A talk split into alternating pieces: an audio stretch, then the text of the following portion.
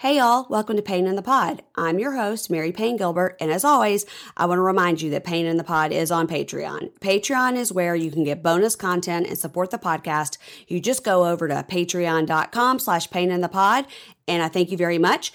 And speaking of Patreon, my guest today will be hanging out after this podcast to record a little bit for Patreon, so we're going to get right to it. Today's guest is Kim Goldman. Kim Goldman is the sister of Ron Goldman, who, as everybody knows was uh, murdered by OJ Simpson along with OJ's ex-wife Nicole Brown Simpson around 25 years ago. So earlier this year Kim put out a much anticipated podcast called Confronting OJ Simpson. And in the podcast Kim really takes us on the journey that she and her family went through during the so-called trial of the century and the aftermath that followed. So Kim, I really appreciate you joining me here today. Well, thanks for having me. So I have just so many questions for you. I have pages and pages, so I have to kind of hone in on what's most important that my listeners want to know. And I first want to talk about the podcast itself. And when did when did this idea come to you that you were going to do this podcast, and how did you come up with the name? Um, earlier this year, actually, um, uh, I was toying with the idea of you know coming up with some content that I wanted to work on and uh, with with the production company and and we decided to tackle this first you know why not just suddenly walk into an area that you've never done before? What the heck? So um and the title of it you know it just I I guess the, it was presented to me based on conversations that I had had with the team and stories that I'd shared and sort of revelations about what was important to me to conquer in my life. And they said that what the overwhelming theme that they heard was this concept of confronting, you know, confronting fears and and um, concerns and and you know just life you know um, and tackling it so um, that's we do we wanted to do something strong and that's where we kind of hung on well, how did you go about um, starting it up? How did you find your podcast producer, Nancy, that we hear a lot on the podcast? Um, Nancy and I, uh, we had a partnership to work on um, some development ideas for uh, some uh, TV shows. Um, and we just decided to, in the meantime, just to do this. I mean, it was sort of like a why not? Let's just see what we can make of it. And we had no real clear idea of what we were doing in the beginning. It evolved as we went along, actually that's so interesting to me how people sort of come up with an idea and then you know get it off the ground. And so you were already working with nancy. It wasn't like she found you on the street or anything like that. Correct. Yeah. Yeah. So i know that you only refer to oj simpson as the killer which i can fully understand. You don't want to use his name a lot. Um, but why did you decide to put his name in the title of the podcast well, because the hope of the show um, is to do other stories. So it's confronting and then he, him. Um, the next one could be confronting, you know, Charles Manson. Um, so it's the the the name is the the focus of the series. So um, confronting is the name of the show, and then beyond the colon um, is the is the is the focus of the of that of that season. That's really smart. That's really smart. Because, hey, well, thanks. Yeah. because now you can be like, uh, you can have a, a second season, for example, uh, with anybody wanting to confront the person that uh, wreaks so much havoc on their life. Correct. Oh, yeah. all right. Well, we'll get to that I at know. the end, and then I'll ask you some follow up on that. Okay. All right. Well, that's really smart. So, how long would you say that you guys worked on this before you put out the first episode? Um, like three months. I mean, we did it really. Uh, we were not. I don't know. I mean, you know how long it takes to set up and, and produce and, and put ideas together. Um, having your own podcast, so you know it's it's a process. Um, we just jumped in and started swimming, so or drowning. Um, so I, I think probably like February, I want to say February or March was like our first brainstorming meeting, um, our, our sitting around and deciding who we wanted to invite. And then the first episode aired June 12th. So that's pretty quick. That is pretty quick. That's, that's had, impressive. I think we had five in the, I think we had five in the can by that point. We had 10 total. So yeah, I mean, you had to you have to always structure these things, and I'm always interested in that too. Um, these ones because there's especially this case now to you it's i mean it is a case but to you it's a it's a personal matter and you would you have to really structure it so you did talk to a lot of people that were involved. Uh, you talked to Marcia Clark and Chris Darden and some reporters as well as some uh, jurors who I want to talk about in a minute. So I, I, I imagine for you, and tell me if this is right or wrong, that it's comforting to talk to the people that were so involved in that huge chunk of your life because they were there and they knew what it was like to be sort of involved in that circus. Well, I mean, honestly, I mean, you hit the nail on the head because when I sat down with with Nancy and the team, that was one of the comments that I made out the gate that, you know, I've always been really sensitive to how this case and the story um, plagued and and really impacted everybody that was involved and we don't ever really pay attention to even the people on the periphery the people that you know the, the the law clerks or the the district attorney you know investigators or law enforcement or the media and how whether it was our case or any case that they that they're a part of you know how it takes a toll um, on their emotional well-being um, on their reputations on their relationships um, and i've always been curious about that and because i spent so much time with so many of these people i i think i knew a little bit and i thought it would be interesting to share um, from a totally different perspective, which is, you know, how how did this play out and how did it impact people from a from a more global standpoint? So I'm glad you picked up on that. Yeah, I liked how it really was. You know, everybody that is, you know, uh, you know, my age ish, we we all were young adults at the time and remember this case so vividly and for you to give us the perspective of the other side, like what it's like to literally have to get in the elevator with these people who have just, you know, talked horribly uh, about your family or your brother or right. indicated things about him that weren't true, and then you have to ride the elevator with them or see them in the cafeteria. Well, so, I think I, well, I don't want to interrupt you, but I mean, I did, so I, I guess I do. That's okay. Um, I think I think part of it, you know, we become so desensitized because we're inundated with so many, you know, stories about it and messages about it and theories and thoughts and opinions that you know all of us were trapped sort of in this in this vortex for such a long time. And and we were all walking such unique paths but we were crossing into each other. It was just it's weird and it's hard to explain. Um, but I was really fascinated, you know, with how everybody was coping. And because I come from a mental health background and because that's kind of where I'm at in my life and about advocacy and stuff, I didn't want to rehash, you know, the same thing over and over again because everybody has that ability. But I did want to lend some truth um, and honor and integrity to a story that I think has gotten so out of control. Um, and I figured, you know, go right to the to the source. Right. And, and how did it feel to sit down with some, after 25 years, you're sitting down and talking to people that some you've kept in touch with and some you haven't. And you're sitting down with them 25 years later. And I think even Chris Darden was like, has it really been that long, you know? Yeah. Yeah. Chris and I, um, you know, we stay in contact with each other. Um, you know, via social media, but you know, texting and just checking in on each other. Um, but I don't think I've seen him in a while. Well, I rope him in to do things um, with me periodically, um, but I haven't. You know, Marcia Clark and I, you know, exchanged the occasional email. Um, I had seen Kato Kaelin years before, but I'd never officially formally met him. Um, and so, you know, our very first interaction with each other was um, I don't know, on the 20th or 15th 15 year observation of my brother's death. We were in a green room together and he was really nervous to meet my dad and I. And I was like, wait, haven't we've not met? Like I couldn't remember. and um, and it, it, it struck me. Um, it was sort of shocking and touching in the same vein that he was so nervous to meet my dad and I. Um, Jill Shively, who was one of the other witnesses, uh, that didn't make the criminal case but participated in the grand jury. Um, I'd never met her before, uh, and she was really nervous too. And um, but you know, I think that it, I was coming from a place of compassion and and and patience, and so I think that allowed some things to kind of grow organically in there. Right. I mean, I I, I imagine that you are soothing and easy to talk to. You know, from what uh, I heard on the podcast, I, I, don't think you would come across as aggressive or you know, scary. So to, think to think that like Kato Kaelin would be nervous, you know, it's probably just because he's nervous because he thinks that maybe he had a hand in uh, him getting off. But I mean, I felt he told what happened and it wasn't in favor of OJ.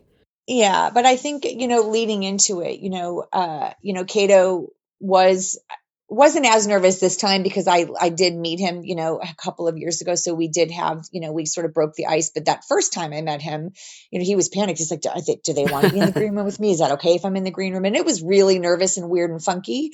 Um, and I don't think I've ever spoken to him since. But when I sent him an email and asking, you know, he was literally responded within like five seconds. Of course, whatever, you know. um, and so I I just think that they're they're you don't get a chance well, we didn't choose, I should say. We had chances, we didn't choose them to like talk to each other and share and and you know relate. And that's what i'm saying that you know we were all had these unique experiences in the same situation. And it's kind of fascinating when you sit and you talk to them like wow i had that too when you did that and you must feel that. And there really isn't any other group of people that i know when crap happens on the in the news or on tv that i think oh they're probably thinking the same thing i am and that's bizarre you know? Right because you come at it from a, such a different angle. Yeah. Um, now notable people you didn't talk to uh, judge ito who wrote you a polite declining letter um, mm-hmm. and he's close to retirement. And i wonder do you think he'll ever write a book about his side of it? Because he you know in your podcast and and the um, american crime story thing we saw you know he did sort of seem not shady is not the right word, but it did seem like he sort of enjoyed the fame a little bit more than was I realized at the time. So do you um, think he, do you think he's going to write a book? Um, I think he would be smart too. Um, right. Yeah. You know, I, I, do. I don't know that he would. You know, it, in in some vein, you know, while while we're saying that maybe he enjoyed it, he also is pretty private. Um, and maybe it's just you know because he's has felt he needed to because he's still on the bench. I don't know, uh, but I think it would be uh, it would be an interesting perspective to hear from him. I, I, I mean, that's why I wanted to talk to him. Um, but I, I, don't know. I don't know. I, I, I have some perspective, you know, because I've had so much space. I don't know that at the time I realized that I thought that he was so enamored. Maybe I did, but I, I remember feeling annoyed that we had so many breaks in the case because there were celebrities and you know those kinds of things happening. I, but I, I don't think I necessarily equated it with him being enamored, I think I just realized that this this is case is just so ridiculously, you know, impactful. You know, I I I just I didn't get it. I was a baby. You know, I was 22 yeah. years old. I I didn't I didn't understand what was happening in that regard. So I I don't think that I would have thought, oh, the sitting judge, the presiding judge wants to meet a celebrity. I don't know that I, but maybe I did. I don't know. Wow. I don't know. Okay, we're going to take a little break, and when we come back, we're going to talk a little bit more about jurors. This episode is brought to you by HP Instant Ink. No one is reading your mind, but HP Instant Ink knows when your printer is running low and sends you new cartridges, so you never have to think about ink. Save up to 50%. You'll pay less than $5 a month for ink and never run out again. Find out if your printer is eligible and enroll today at hpinstantink.com. Conditions apply. For details, visit hp.com slash instantink Spotify. Okay, I'm back with Kim Goldman of the podcast Confronting OJ Simpson. Now, you did sit down and talk with two jurors. So I, I found that completely fascinating. Like speaking to people that you think would be like scared to talk to you, you know, but um, it was it was very interesting that what they had in common was that they both said that they did think he was guilty and they did come to the conclusion they thought he did it, but presented with the same evidence today, they would still vote not guilty. Which to me, I was like, were we watching the same thing? Um, but I thought it was very brave of you to sit down and and talk with them and you were so calm and collected. So how did it feel to to sit down with them individually? Um I was incredibly apprehensive. Um but I knew that uh, it was probably harder for them than it was going to be for me. Um, and so I tried to handle myself with uh, as I said earlier, with as much compassion and patience as I could for myself as well. Um, and uh, it was hard. I mean, it, it, was probably harder for David Aldana. Um, he was very emotional. David was a was very nervous and um, a little bit frail. Um, he had some uh, medical things that had happened to him over the years, so he was different than I remembered him visually. Um, but I, you know, he was he he was very consumed, overwhelmed with emotion um, through most of our, our time together. And I found myself needing, wanting to comfort him, um, because I wanted to understand where he was coming from. But I was found myself also like, what on earth are you talking about? And you know, like you just said, how could we have been in the same room? Um, and I, I, I, don't, I don't think I deviated too much from feeling some of that. Um, but it, it wasn't my goal to to go at him. You know, what's the point of that, right? So, um, I it was hard. It was just they were hard. They were hard conversations to have um, because at the end of the day, I I don't I don't support what they did. I mean, I I I understand. I, I, I guess. I mean, I, I, I have to respect the decision that the that the jury came back with, but I, I don't think they honored the process, and I don't think they did what they were supposed to do. They both, you know, alluded to kind of being done earlier and wanting to be done, and it was going on too long, and they both kind of hinted how much disdain they had for the prosecution, and you know, so it makes you wonder, like, where in this process did you check out and stop listening? Right. Yeah. They basically said, you know, we've been there so yeah. long and we just kept thinking, like, God, how can we get out right. of here? And you so know? my feeling is too bad, so sad. Like, this is, I get it. It's, you know, I get it. It's a long process, but do your job. Like, just do your job. That's all you need to do is just finish and do your job and do it right.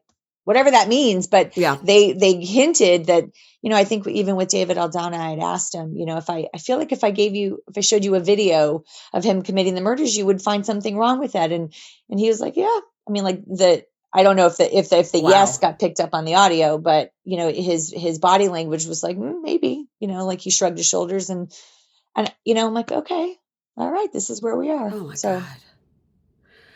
Well, the other juror that you talked to, Lionel Cryer, said, "Now this is the guy that for people that watch the OJ trial, or, or, even if they didn't, you've seen it a hundred times. This is the juror that was said to have come in uh, when they were going to give the verdict and give a little bit of a nod to the prosecution, like you know, it's it's it's okay. And then when he left, he lifted his fist up, uh, face forward, in what is thought to be like a uh, like Black Power, Black Panther um, symbol.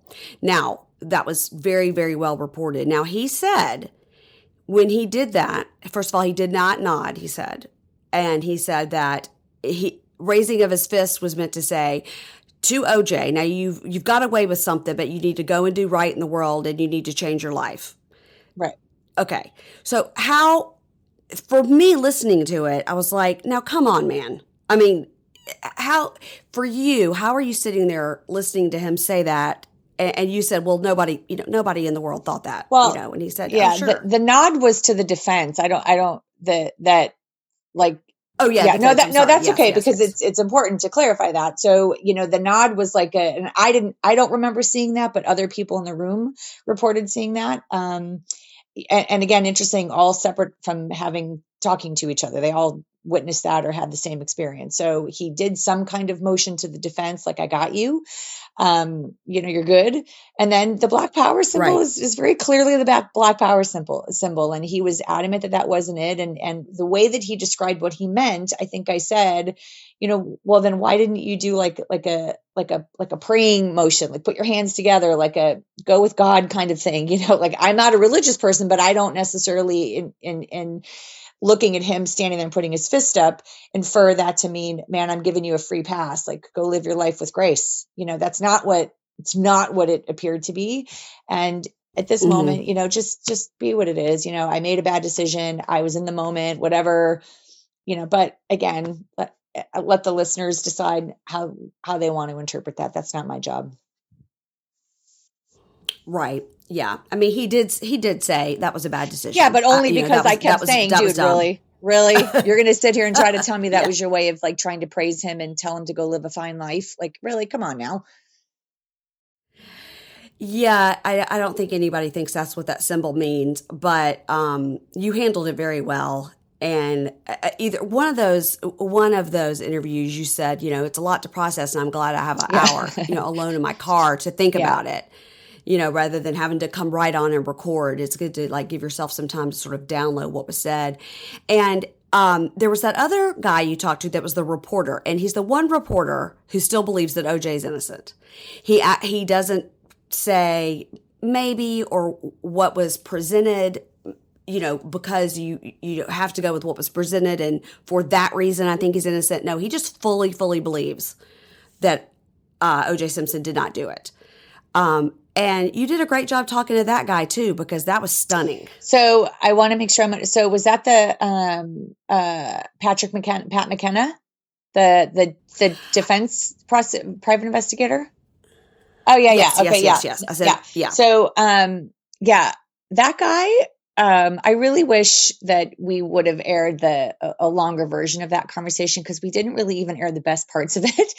Um, uh, which is unfortunate. Uh, but um, yeah, Cuckoo, uh, Cuckoo Town. Um, uh, I I left that conversation thinking I felt so good after talking to him because I was like that guy is like wacky. So he just he believes what he believes, but based on nothing, based on no fact, no testimony.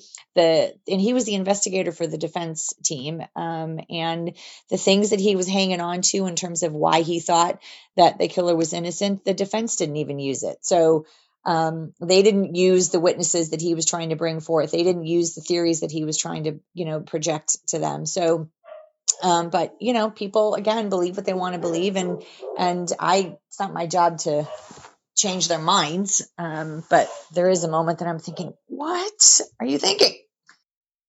Yeah, you know what? That'd be a great bonus episode if you you could Yeah. air all the crazy stuff that Yeah. he said. Yes, that's right. He was the defense private Yeah. investigator, and he really uh, he's a he's a believer for sure. Um, and so I, I am glad that on your podcast, like they did with the TV show, you went over the whole process of sequestration the jurors went through. They were sequestered for nine months. So you think about how long it is to, you know, carry a baby and how miserable you are towards the end. You know, you can think of it the same way.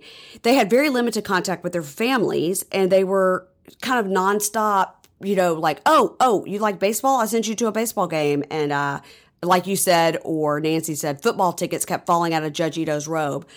Um, and, I, and I'm surprised that none of that was ever kind of looked into being unethical. Yeah. You know, I and and you know the truth is it may have. I don't know that I remember. I think I knew some of it. Um, you know, because we didn't really. I didn't had no idea where they were.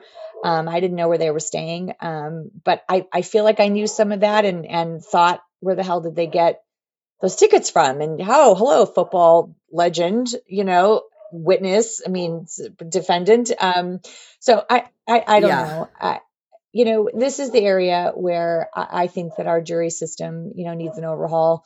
Um, I think there are lots of areas where we fall short of honoring the process um, in terms of, of of making people feel proud to be a juror. Um, and so I think our case kind of highlighted some of those areas, but I think that it's not normal that cases last as long as ours did. There was no neat reason for it. Um, but right? And then and then how did you how did you feel personally? Like you, your person, when you heard the jurors deliberated for about four hours, a little less, yeah. and you're thinking like, oh, I'm going to have like a two week break, but it was four hours.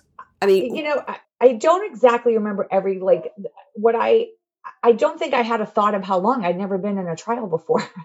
You know i'd never been in a courtroom. I Right, had i had no idea. And and this this case was so wild that everybody's opinions of it were so were so different. And the theories and this was the first real situation you know short of like i think the the menendez trial which was probably the other case that was not as obviously watched but um, that people were starting to talk and you had pundits and you had people you know sharing their insights and their experience and their wisdom and, and everybody was all over the place. And um, i had no idea. And so i just stopped listening to those people because it was crazy making because no one had it. We nobody knew. It it's just it's just you're guessing. You're guessing you know and then we're Yes, trying to yes, fill yeah. airtime with all these people making you know opining about what they thought based on nothing. So you know Yeah, and or right, based on their unique experience in their case and and you know but we didn't have we, we had so many areas where it was not uh, normal and you know and so well in this case it's like this but other cases is normally like this but ours was so all over the place that um but i i so i just shut them all out. That was the only way i could function for that day. Because there was a day in between when we heard there was a jury uh verdict and then the day that and until it was delivered announced. Oh my God. Whew. Okay, we're going to take another break. And when we come back, I'm going to talk about podcast and what's next for confronting and also what's next for Kim. Support for this podcast comes from Invent Together. According to studies, less than 13% of all inventors who hold a U.S. patent are women. Black and Hispanic college graduates patent at half the rate of their white counterparts. But we can fix that by increasing participation in innovation and patenting by underrepresented groups. It would quadruple the number of American inventors and increase annual GDP by almost $1 trillion. Invent Together is a coalition of organizations, companies, universities, and concerned citizens committed to ensuring that everyone has the opportunity to invent and patent. Because the more diverse the American patent system gets, the stronger and more successful our nation will become. What can you do to help diverse inventors patent and unleash economic opportunity? Find out at inventtogether.org. Learn more and take action today. I'm back with Kim Goldman of Confronting OJ Simpson. And here on my podcast, I like to talk about podcasts. And so, Kim, before before you got into the podcast world, were you a podcast listener? No, I I uh, had a podcast with uh, a, a, dear friend of mine called Broadcast, um, which I think we just did it for our own um, fun. Um, we actually did a pretty good job, but I had no idea what podcasting was about. Um, I just felt like you talked into a microphone and just like went out into the world, and I had no clue how it worked. um, and I'm still learning the process, um, but um, I, I think it's incredible. I mean, the whole it's like a whole new world out here. Yeah, totally. Broadcast is a great name of a podcast. Oh, right? I know, so smart. Yeah, um, yeah. That's all my friend Jackie. Yeah. So that one's that one's dead. Um, You're not doing yeah, I think people, you know, I think it's up somewhere. I don't even know anymore. Um, but yeah, no, we're not doing it. It's it's a lot of work, you know. And it was, you know, Jackie yeah. and I were were uh, two two moms trying to manage kids and family and jobs, and then do this on the side, and it wasn't reasonable at the time. Are you listening to any podcasts now? Um, am I listening to pod? Well, um, yours is awesome. So I'm not going to lie about that. Oh, thank you. Um, so um, I sometimes listen to Juicy Scoop.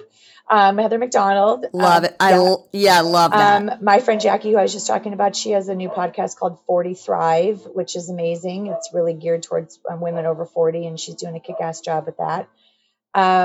I have another friend that does one called um, Sex Ed the Musical, which is um, it's amazing too. It's just very funny and just talks very freely about um, sex and intimacy um, for women over forty. Um, and then what else am I listening to? I listen to um, Michael Rosenbaum's podcast and Dax Shepard sometimes.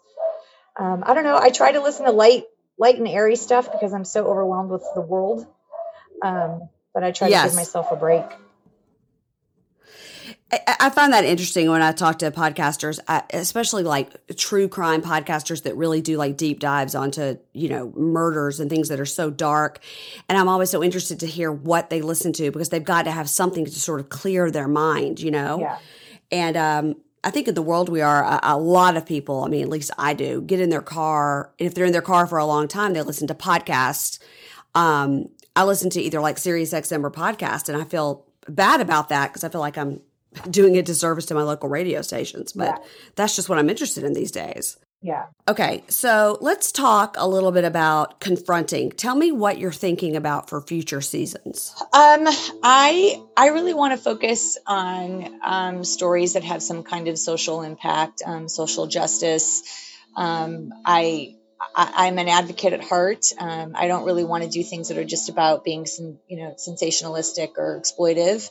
Um, so I'm kind of hovering right now in the in the world of uh, you know um, mass shootings, and so I think I'm going to probably target one of the one of the mass shootings, whether it's Columbine or or you know Parkland or or um, you know Sandy Hook or something, and maybe kind of go at it from that way.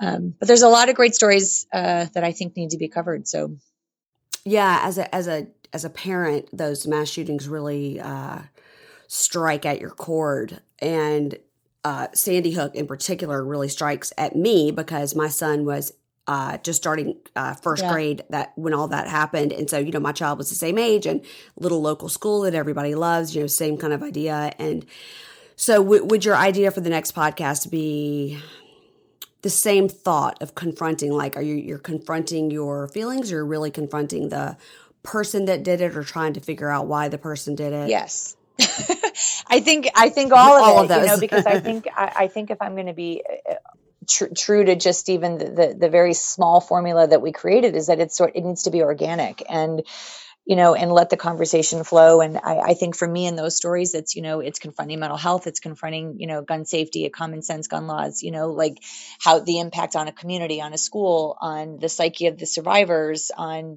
you know, the family of the shooter. I think that you know we we tend to forget all of the collateral damage that happens and we just focus on the victims which of, of course that's 100% in my in my lane.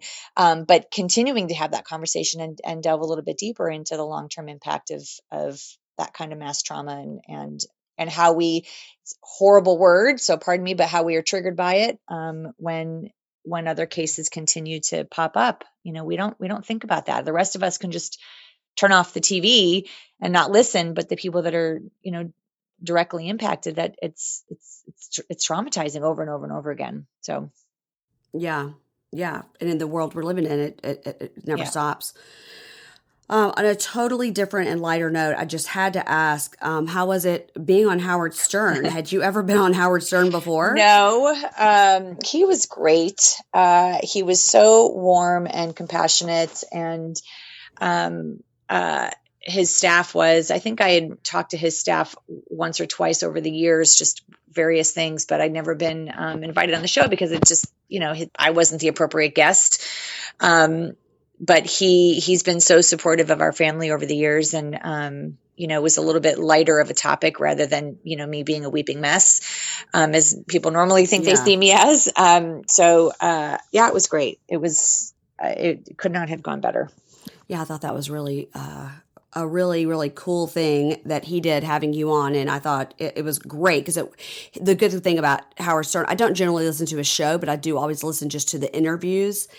Uh, because he is such a great interviewer in that there doesn't seem to be any time restriction and you can just right. talk and he lets it flow and it's just like you're really listening to two people in the car have a conversation you know yeah and i i don't listen because i don't I don't, I'm not upgraded to that level um, on my my Sirius. so, and quite honestly, like I, I, I, I'm not in the car all that long, you know. Um, so I, I mean, I have it, but I just, I, I don't listen. And so, you know, my impression always was, you know, he's crazy and you know, so you know shocking um but uh he he was just pure pure pure respect um, yeah and very kind yeah that's awesome that was awesome Okay, I'm going to um, close off. I want you to tell everybody where they can find out more about you and also the podcast.